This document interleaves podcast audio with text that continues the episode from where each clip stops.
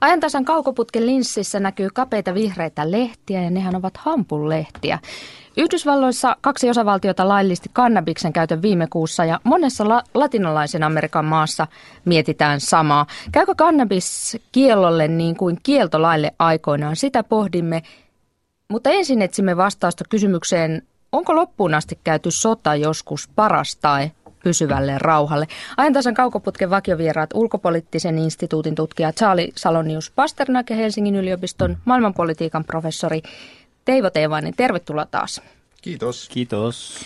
Kun Syyrian kansannousu muuttui sisällissodaksi kaksi vuotta sitten, silloin arvuteltiin, että kuinka kauan kestää, kunnes oppositio on lyönyt Bashar al-Assadin joukot viikkoja vai kuukausia.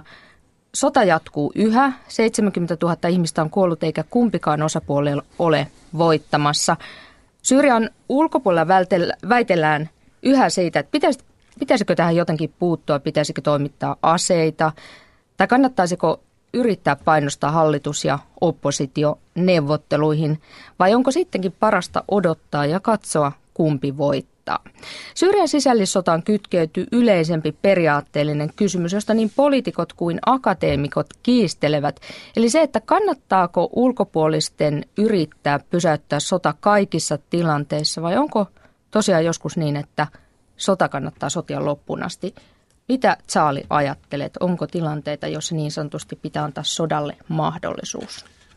Äh, Kyllä, ja se ei välttämättä tarkoita, että taistellaan loppuun asti, että joku voittaa. Um, se voi myös ja ehkä useimmin tarkoittaa sitä, juuri tämän painostaa neuvotteluihin, sota tekee tämän. Äh, eli molemmat osapuolet jossakin vaiheessa väsyy sotimiseen, sotaan ja rupe, eri syistä ehkä ajattelevat, että neuvottelut voivat tarjota jotain enemmän kuin mitä saatan enää saavuttaa sotimisen jatkamisella. Ja tärkeä asia on siinä, että molemmat osapuolet ää, ovat tätä mieltä tai näkevät tilanteen näin. Ää, silloin osittain Grovelton kun sota on tehnyt tehtävänsä. Eli onko niin, että ulkopuolisilla on kiusaus puuttua sotaan liian aikaisin? Ähm, Joskus on, on havaittavissa ja etenkin, äh, en nyt halua pitää EUta silmätikkuna tässä, äh, voisi yhtä hyvin sanoa, että YK on ollut myös tämä vitsaus. Ähm, hyvin ymmärrettävistä humanitaarista syistä äh, halutaan lopettaa väkivaltainen konflikti. Ähm, mutta se, että onko sitten, jos katsotaan asiaa jälkeenpäin, onko oikeasti säästetty ihmishenkiä tällä, ähm, onko parannettu pidemmällä ajanjuoksolla ähm, sen yhteiskunnan elinmahdollisuuksia, niin se ei sitten aina olekaan niin selvä asia. Olisiko jotain esimerkkejä antaa tästä? No annan käänteisen, ensin äh, käänteisen esimerkin, tota, niin, joka ei edes ole sisällissota, mutta toinen maailmansodan loppu. Äh, tästähän on kirjoitettu monia kirjoja, että mitä jos olisi silloin ja silloin tullut sopimukseen. Äh, mä väittäisin, että Eurooppa on aika erilainen, jos Saksa ei olisi äh, hyväksynyt jos sanoo häviönsä. Ehkä Japani myös Aasiassa. Ähm, Balkanilla ehkä on, on taas näitä käänteisiä esimerkkejä. Ähm, yksikään osapuoli ei siellä voittanut. Loppujen lopuksi ähm, aseellinen tasapaino oli sellainen, oli sodittu tarpeeksi kauan, että ulkopuolisilla oli mahdollisuus pakottaa tietyn tyyppiseen rauhaan. Ähm, mutta tota, niin, äh, vaikea sanoa, onko lopputulos ollut kauhean hyvä. Mitäs Teivo, Teivainen, onko tilanteita, joissa toisen osapuolen voitto ja toisen häviö on parempi lopputulema kuin ikään kuin pakotettu rauha ja jaettu valta? Monien tutkimusten mukaan on niin, että jos nimenomaan kapinallisryhmä voittaa sisällissodassa hallituksen, niin seurauksena saattaa olla pysyvämpi rauhantila ja demokraattisempi tilanne – kuin päinvastoin. Tämä voi kunnostaa vähän kapinallisromanttiselta, mutta siinä on oletuksia, että jos se on se hallitus, joka nuijii ne kapinalliset maanrakoon, niin varmistaakseen, että näin ei käy, hallitus todennäköisesti aloittaa uuden repressiivisemmän sortopolitiikan, ja, ö, joka saattaa olla jossain mä, jonkun määritelmän mukaisesti rauhantilanne, mutta demokratian kannalta huono lopputulos. Mutta näissä on noin yleisemmin niin valtavasti näitä muuttujia, että jos miettii ulko- ulkoisen väliintulon mahdollisuuksia, vaikkapa Ugandassa sisällissota, siellä on tämä Lord's Resistance Army, ja on ilmeisesti aika paljon ugandalaisia, jotka haluaisivat, että tehdään rauhansopimus, ja yksi ongelma on, että on Haagissa oleva kansainvälinen rikostuomioistuin, joka vaatii tämän kapina-armeijan johtajaa Joseph Konia Haagiin tuomittavaksi. Monet paikalliset sanoivat, että me oltaisiin valmiita sopimaan rauha, vaikka sen ehtona olisi, että tämä Koni pääsee vapaalle jalalle käppäilemään. Mutta sitten tulee nämä Hitsin YK ja haagilaiset ja muut ja haluaa viedä sen pois ja sen takia me ei saada rauhaa, koska eihän se suostu antautumaan, jos siitä seuraa sen joutuminen sotarikostuomioistuimeen. Nämä on tämä on niin kuin uusi muuttuja, joka on tullut näihin rauhankysymyksiin kansainvälisen sotarikostuomioistuimen ja rikostuomioistuimen olemassaolo. Sanoit, että, että kapinalliset, jos ne voittavat, niin, niin silloin ikään kuin ennustus on parempi, mutta ö, ennuste pysyvälle rauhantilalle, mutta tuota, sanotaan, että kapinalliset, se on se ikään kuin – harvoimmin voittava osapuoli ja jos kapinalliset voittavat, niin ne voittavat aika pian sodan alettua. Että esimerkiksi Syyriassa ei oikein niin kuin tämän ennustuksen mukaan ole enää mahdollisuuksia. Mutta jos katsoo väkivaltatilastoja Keski-Amerikassa, Nicaraguassa kapinalliset voitti hallituksen, tuli sandinistin vallankumous, El Salvadorissa ja Guatemalassa oli kansainvälisesti valvottu rauhansopimus. Väkivaltatilastojen nojalla tänä päivänä Guatemalassa ja El Salvadorissa on sodan kaltainen tilanne isoissa osissa maata katuväkivallan vuoksi. Nicaraguassa taas ei ole. Demokratiakysymysten kannalta taas sitten tilanne on huomattavasti hankalampi, mutta esimerkkejä tästä löytyy, että kapinallisten voitto voi jossain tapauksessa olla parempaa rauhalle kuin hallituksen voitto. Sitä on totta, tämä, tämä, että kapinallisten voitto, etenkin jos tilanne pitkittyy, niin on, on harvinaista ja se on ehkä aika helppo ymmärtää ja selittää rakenteellisesti olemassa olevalla valtiolla ja valtiokoneistolla on kuitenkin niin monta etua. Syyrian suhteen esimerkiksi aina löytyy joku, joka on valmis aseita, kaikkea muuta, mitä niin kuin armeija tarvitsee, jos näin, näin voi sanoa, tai, tai, tai äh, Assad tarvitsee pysyäkseen vallassa. Ähm, ja se on jotenkin rakennettu hierarkisesti jonkunlainen komentologiikka verrattuna sitten vastarintaryhmiin, ja, ja Syyriassa niitä todellakin on monia eri ryhmiä. Äh, täysin mahdoton ajatus, että ne kaikki toimisivat, kuten me mielämme armeijan toimivan ää, jotenkin hierarkisesti ja käskyjä noudattaen kaikilla rintamilla ja niin edelleen, niin on aika helppo ymmärtää, että sodan pitkittyessä niin, niin valtioilla on etu. Ähm, ja Afrikkaan, jos, jos menee katsoo, niin hyvin merkittävä uusi muuttuja, tai ei uusi, mutta josta meillä on keskustelu vielä, on äh, se, että minkälaisia resursseja on.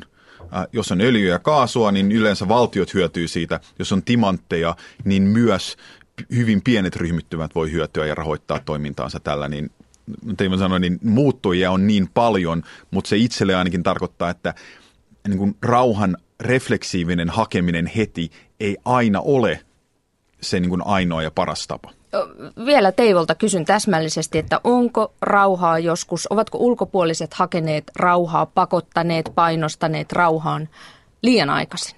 Tuleeko mieleen tilanteita? Ää, ei, mulle ei kyllä suoraan sanoen semmoista tilannetta tuu mieleen. Mä oon sitä mieltä, että noin yleensä rauhan neuvottelujen käynnistäminen on hyvä juttu. Se ulkopuolinen painostus on, ainahan ulkopuolisia on läsnä, että sulla on ulkopuolista painostusta moneen suuntaan. Mutta että rauha olisi tehty liian aikaisin, niin mä en oikein löydä niitä esimerkkejä, että se on tehty huonosti, että siinä on jätetty menneisyyden haavoja auki, joissa sitten päästään kääntämään puukkoa sen jälkeen. Tällaisia tapauksia on valtavasti ja tässä pitäisi kiinnittää huomiota myös siinä rauhansopimuksessa, että mitä tehdään menneisyyden sotarikoksille, menneisyyden ihmisoikeusloukkauksille, viedäänkö tuomioistuimeen, onko totuuskomissio vai annetaanko menneiden olla menneitä. Tämä on äärimmäisen olennainen osa sitä rauhan solmimista. Totta, totta. Mietitään nyt juuri tätä asiaa. Noin 60 prosenttia sisällissodista tätä nykyään päättyy rauhansopimukseen. Se on siis todennäköisen lopputulema myös Syyriassa ja se on paljon enemmän kuin esimerkiksi 50 vuotta sitten.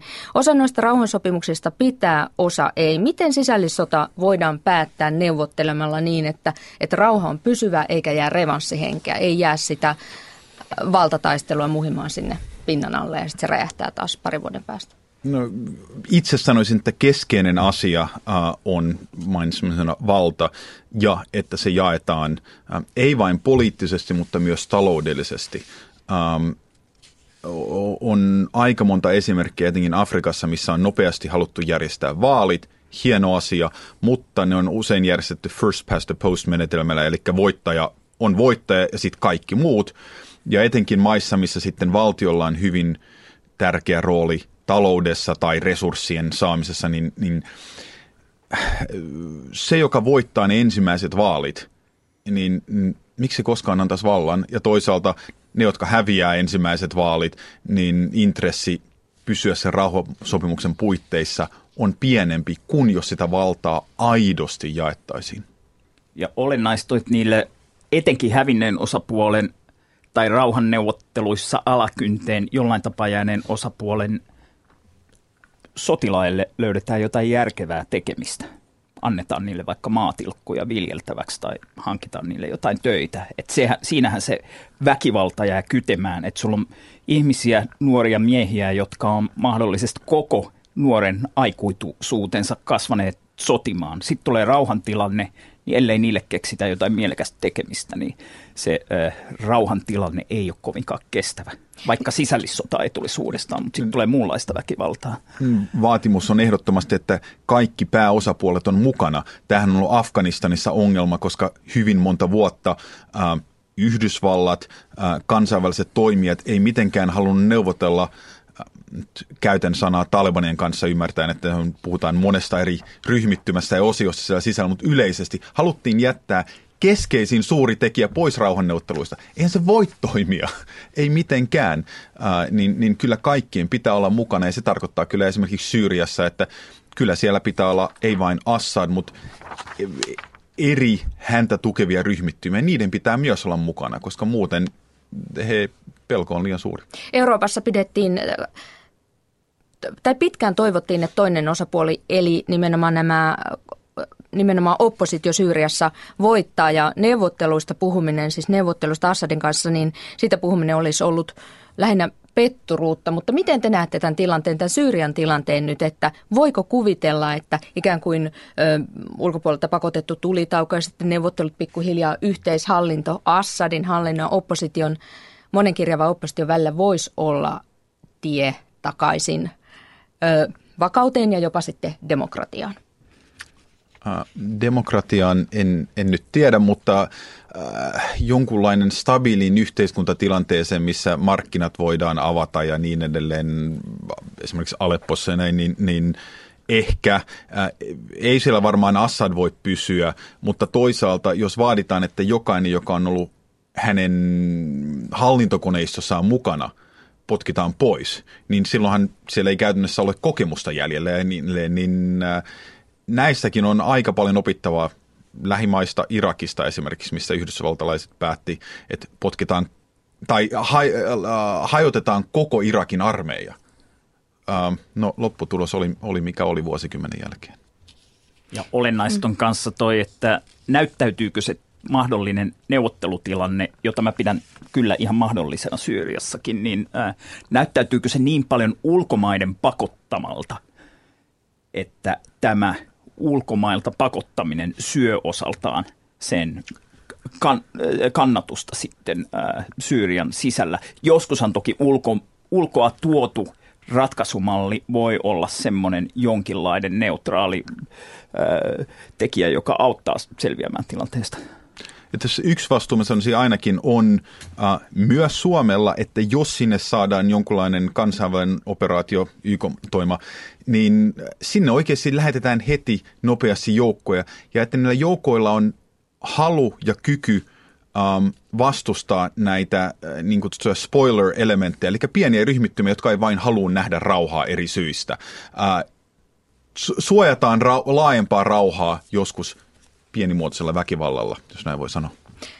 Mennään sitten muutaman pikkuutisen kautta toiseen aiheeseen. Viime kerralla Muistatte hyvin, puhuttiin lennokeista, siitä miten lennokit muuttavat sodankäynnin ja uutinen pari viikon takaa kertoo, että Yhdysvalloilla on salainen lennokkitukikohta Saudi-Arabiassa. Se on kahden vuoden ajan toiminut, tarkempaa sijaintia ei kerrota, mutta sen yhdysvaltalaismediat ovat kertoneet, että tuota tukikohta on käytetty iskuissa Arabian niemimaan Al-Qaidan johtajia vastaan ja CIAlla on hallituksen lupa iskeä korkean tason kohteisiin tuosta salaisesta tukikohdasta käsin. Mitä Saudi-Arabia on saanut vastineeksi? Ähm, suojelua, ähm, mahdollisuuden äh, ostaa äh, entistä arvokkaampia ja, ja, ja ehkä Iranin suuntaan toimivampia asejärjestelmiä. Eikö se siinä ole? Raul Castro jää eläkkeelle vuonna 2018. Kuuban kansalliskokous valitsi Raul Castron jälleen Kuuban presidentiksi ja virkan astuessaan Raul Castro ilmoitti, että hän vetäytyy viiden vuoden kuluttua vallasta. Silloin hän on 86-vuotias. Teivo, kuinka virkeä valtionjohtaja on Raul Castro? 81. No siinä dinosaurusten seurassa, jossa hän on, niin ei varmaan pomppaa mitenkään kamalasti esiin. Että siellähän on huutava tarve nyt ainakin sukupolvenvaihdokselle nähtäväksi jää, mitä kaikkia muita muutoksia siellä tulee. Ja sitten keväinen uutinen Britanniasta. Puutarhaalla vuotuinen suurta, suurtapahtuma Chelsean kukkanäyttely on ensi kertaa satavuotisessa historiassa päättänyt sallia puutarhatonttujen esittelyn. Ja puutarhatonttujen puolesta on pidetty vuosien mittaan mielenosoituksia jopa, mutta kuninkaallinen puutarhanhoitoyhdistys on ollut siis ankarasti kieltänyt, että puutarhatontut tulevat tähän kunnianarvoisaan näyttelyyn, mutta nyt satavuotisjuhlien kunniaksi tontut luvataan päästään mukaan. Niitä esitellään toukokuisessa, toukokuussa järjestettävässä näyttelyssä 150 erilaista puutarhatonttua.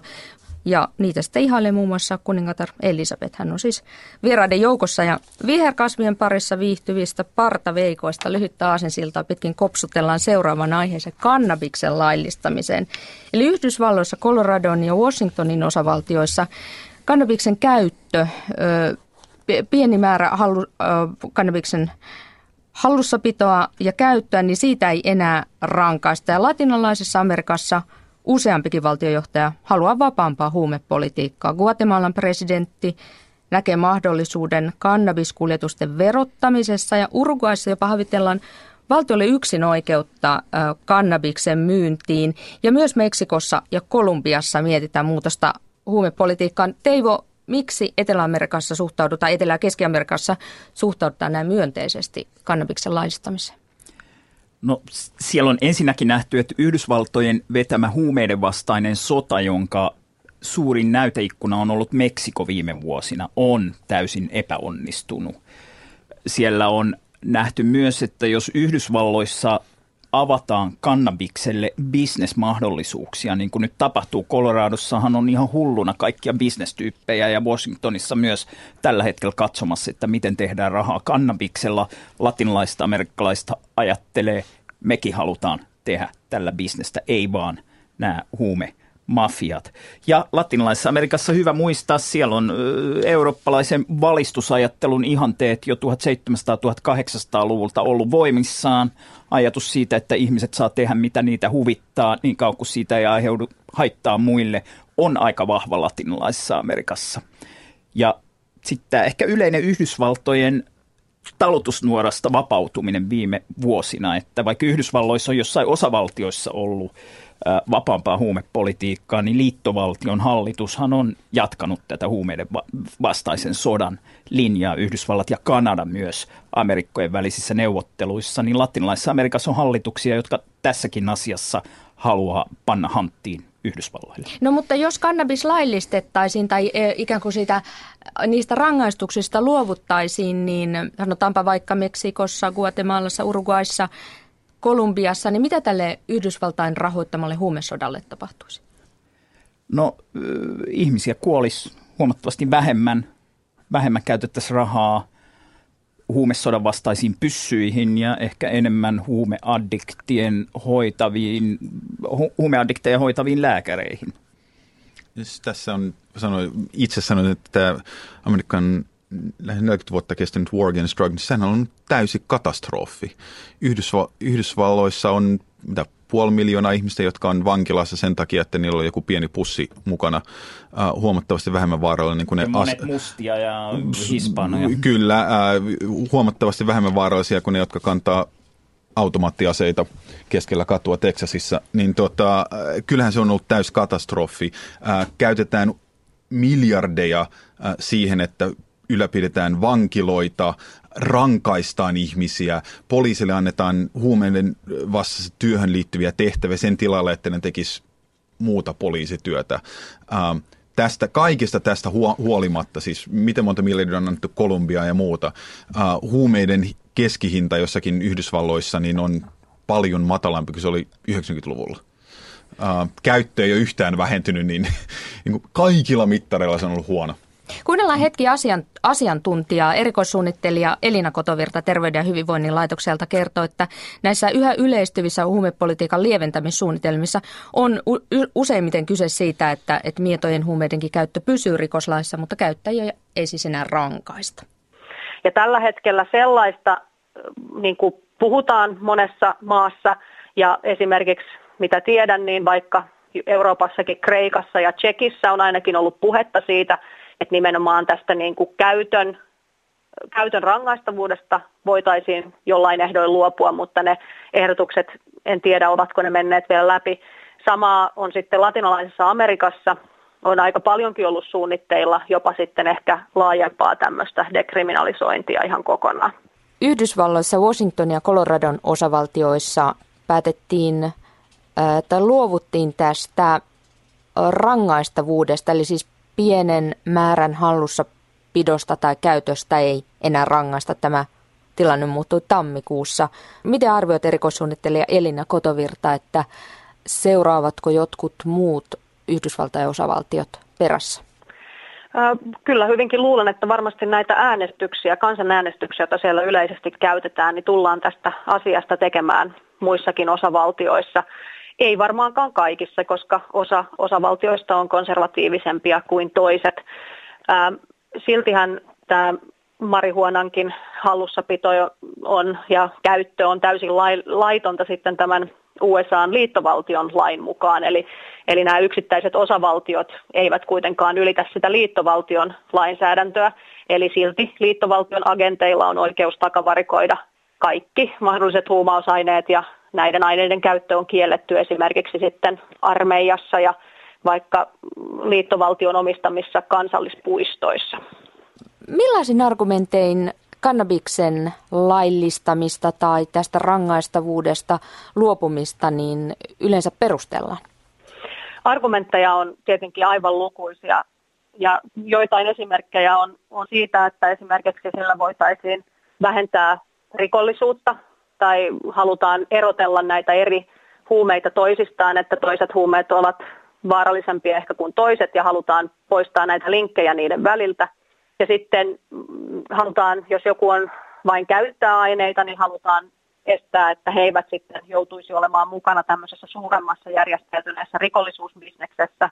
Ja sitten erityisesti varmaan nuorten osalta haluttaisiin ehkäistä sitä, ettei tämmöisestä mahdollisesta kertakokeilusta – aiheudu esimerkiksi nuorelle erityisesti leimaantumista ja muuta haittaa. Mutta on siis syitä, jotka puoltavat kannabiksen laillistamista tai rangaistavuudesta luopumista jossain, joissain maissa? On ilman muuta. Esimerkiksi jos ajatellaan tuota Portugalia, jossa tuota tosiaan kaikkien huumeiden käyttö on depenalisoitu, ei siis varsinaisesti dekriminalisoitu, vaan depenalisoitu, niin siellä esimerkiksi huumeongelma meni yksinkertaisesti niin pahaksi, että heillä heillä tota, tämä depenalisointi oli osa semmoista laajempaa strategiaa. Eli sielläkään ei pelkästään tämä rangaistavuuden poistaminen ollut se, joka auttoi heitä eteenpäin, vaan siellä myös siirrettiin kaiken kaikkiaan, otettiin paljon muita toimenpiteitä käyttöön, esimerkiksi otettiin paljon hoitoa, lisättiin, lisättiin hoitoa rangaistuksen vaihtoehtona, lisättiin eri hoitovaihtoehtoja ynnä muuta. Eli tämä depenalisointi oli myös osana tämmöistä laajempaa huumepalvelustrategiaa, eikä vaan niin kuin yksittäisenä toimenpiteenä. Näin Elina Kotovirta, joka sanoo, että samoja argumentteja ei missään nimessä voi käyttää kaikkialla. Tilanteet vaihtelevat suuresti maasta toiseen. Mitkä olisivat, minkälaisia seurauksia olisi sillä, jos ikään kuin tämä kannabiksen laillistaminen alkaisi ketjureaktionomaisesti edetä? No valtioillehan tulisi siitä verotuloja, rikollisuus vähenisi, seurauksia on monenlaisia. Yksi olisi myös, että mä uskon, että se vaikuttaisi rasismiin myös jollain tavalla. Että huumeethan on ollut sellainen hyvä vihollinen, jota on käytetty, jos puhutaan Yhdysvalloissa sekä Yhdysvaltojen sisällä että maailmanpoliittisesti, käyttänyt selkeästi siitä lähtien, kun Harry Anslinger, joka oli ensimmäinen Yhdysvaltojen huumetoimiston johtaja 30-luvulla, sen yksi keskeinen argumentti oli, että Kannabis on aine, jonka avulla meksikolaiset maatyöläiset tai mustat jatsmuusikot viettelee valkoiset naiset. Ja siinä on ollut tämä pelko, seksuaalisuuden kontrolli ja rasismi aina läsnä, joka näkyy huumesodassa Andeilla ja näkee siinä, miten mustat miehet joutuu vankilaan Yhdysvalloissa. Näihin rasismin ilmiöihin varmastikin vaikuttaisi mitenkään ihannoimatta äh, äh, niin kuin huumeiden laillistamista ja siitä voisi koitua kaikenlaisia ongelmia myös. Um, en tiedä, mitä, mitä lisää tuohon. Um, eh, ehkä se myös olisi yksi tällainen tarvittava keskustelu. Um, maailmanpolitiikassa on moni, monia eri keskusteluja, jossa tämä tota, niin, kaksinaismoraali on hyvin vahvaa. Tämä voisi olla yksi. Yhdysvalloissa kuolee 20-30 kertaa enemmän ihmisiä tupakkaan kuin huumeisiin. Um, no, yksi on laillinen, tois, toinen ei. Um, Aivan lyhyesti, uskotteko, että tästä alkaa vähittäinen, niin kuin kielto, kieltolaki kumottiin, niin niin myös kannabiksen rangaistavuudesta luovutaan vähitellen? Kyllä mä uskon, jos katsoo vaikka Yhdysvalloissa homoliittojen puolustaminen ja kannabiksen vapauttaminen, on aika käsi kädessä viimeisen parinkymmenen vuoden ajan. Molemmat on lisännyt kannatustaan, kannattajien ikärakenne on semmoinen, että ne tulee lisäämään kannatustaan Yhdysvalloissa ja arvioisin, että myös Euroopassa ja latinalaisissa siis Amerikassa. Yli 50 prosenttia Yhdysvalloissa jo kannattaa sitä. Sitten kuukauden kuva. On enää jäljellä pari minuuttia.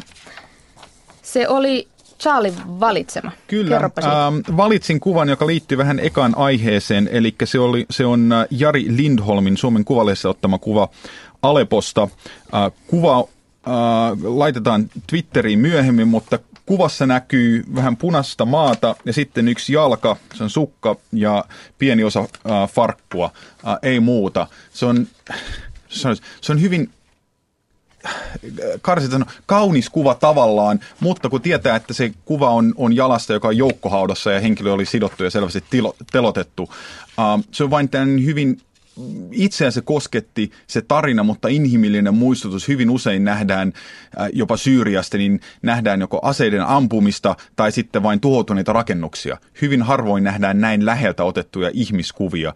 Ähm, äh, se ja, se tässä, vain, tässä on siis ihmisjalka farkulla ja sitten vaaleansiniset sukat, jotka olivat paikoittain lähes puhki kuluneet. En edes tiedä, oliko miehen tai naisen jalka. Mites Teivo tästä Kyllä. sanot? Kyllä tämä on koskettava. Sodassa joskus löytyy tämmöistä kauneutta. Mä muistan, mulla oli joskus, kun mä olin Hiroshimassa, jossa ihmiset oli aivan valtavan ihonia, niin mä ajattelin jotenkin paradoksaalisesti, että ydinpommissa on pakko olla jotain hyvää, kun se on luonut näin ihanan kaupungin. Tämähän oli niin kuin tyhmää ajattelua tietysti, mutta samaan tapaan sodasta voi löytyä tämmöisiä valtavan vangitsevan kauniita hetkiä, jotka hyvä valokuvaaja osaa pyydystä. Mutta tätä tosiaan, niin kuin Charlie sanoi Twitterissä, jossa meillä on hashtag kaukoputki ja meidät molemmat, kaikki kolme löytää sieltä, niin siellä jatketaan tätä juttua. Päivän vangitseva ja hirveä kuva. Kiitoksia. Charlie Salonius Pasternak, Teivo Teivainen. Tässä oli ajantasan kaukoputki. Kiitoksia ja kuulemiin.